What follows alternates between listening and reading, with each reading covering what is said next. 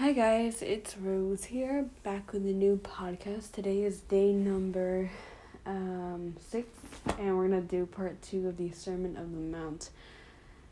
Basically, um, it's Matthew six is a continuation of the Sermon of the Mount because and it, and it contains the Lord's prayer.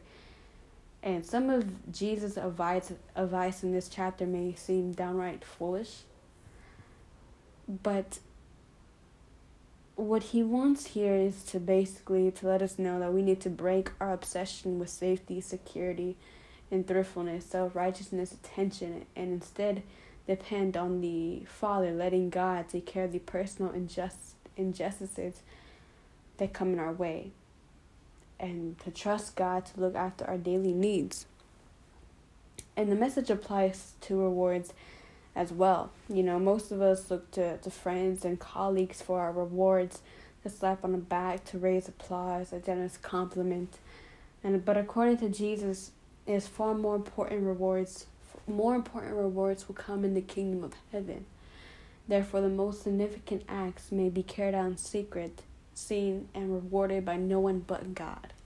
So basically, this whole chapter is about the things we need to do to praise God, that we should do them in secret, not to promote them out in public for attention. The first thing he talks about is going, giving to the needy. He says, Be careful, do not do your acts of righteousness before men to be seen by them. If you do, you will have no reward from your heavenly Father in heaven. And do not announce it with trumpets. Do not let your left hand know what your right hand is doing. Because your Father who sees that is done, because if you do it in secret, your Father who sees it, he will reward you. So basically, do not announce everyone that you do good works, that you give out to the poor, you donate money to charity. Your Father, the only important person that needs to know this is God. And God it already knows, He already sees this with His eye. Wait, so I just got email. Okay, and then next He goes on with prayer. And just like giving, he says we have to do prayer in secret, to not go out in the streets or the the temples and get a microphone and to show off that we oh we pray to God, we're good people. He says, I want you to go to your room, close the door, and pray to your Father who is unseen. And when you pray, do not pray like the hypocrites, for they use long words thinking that God will be, hear them.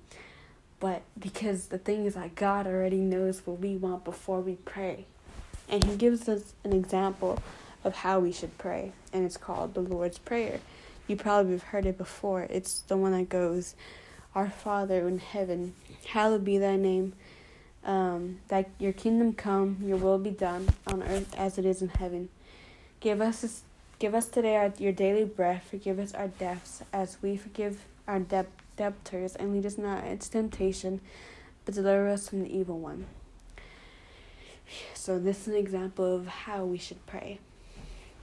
Next, he goes on fasting, and instead of showing people that we have pale faces and or we have lost weight to show them that we fast. Instead, let's cover our faces with oil so we look re- renewed like we have never fasted before. You know, we look completely healthy because we should not promote that we are fasting and we love God for attention, but God already knows our needs, our, our, our deeds. He already knows that we're fasting. And fasting is an important part of Christianity. It is giving up something that's uh, a big thing for us, which is food. Then he goes on about treasures in heaven, and he says, Do not store up yourselves treasures on earth, for where moth and rust destroys. Instead, store up yourself treasures in heaven, where moth and rust do not destroy. The eye is a lamp of the body, and if your eyes are good, your whole body will be filled with light. But if your eyes are bad, your whole body will be full of darkness.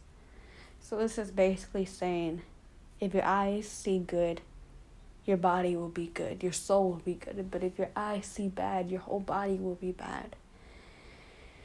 And that no one can serve two masters. This is one of my favorite verses. This is found in Mark 6 24. No one, oh no, Matthew 6 24. No one can serve two mas- masters. Either he will hate the other and love the other, or he will be devoted to one and despise the other. You cannot serve God and money. You cannot serve both God and the world. You have to either pick one. You cannot put your foot in between and live for both because that would be very hard.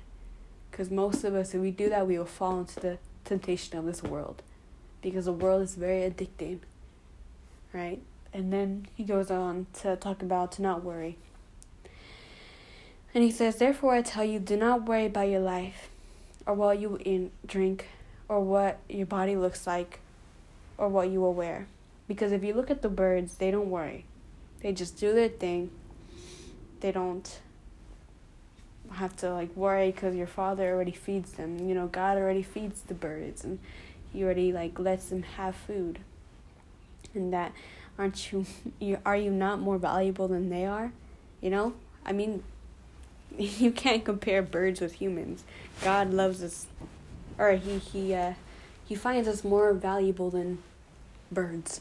And birds are treated so well by God. Imagine you are still worrying about your food tomorrow. What are you gonna do tomorrow? Yet the birds they don't have to worry, and yet they're perfectly beautiful. And, he, and then he says, therefore, do not worry about tomorrow, for tomorrow will worry about itself. Every day has enough trouble of its own. And this is basically the end of the chapter.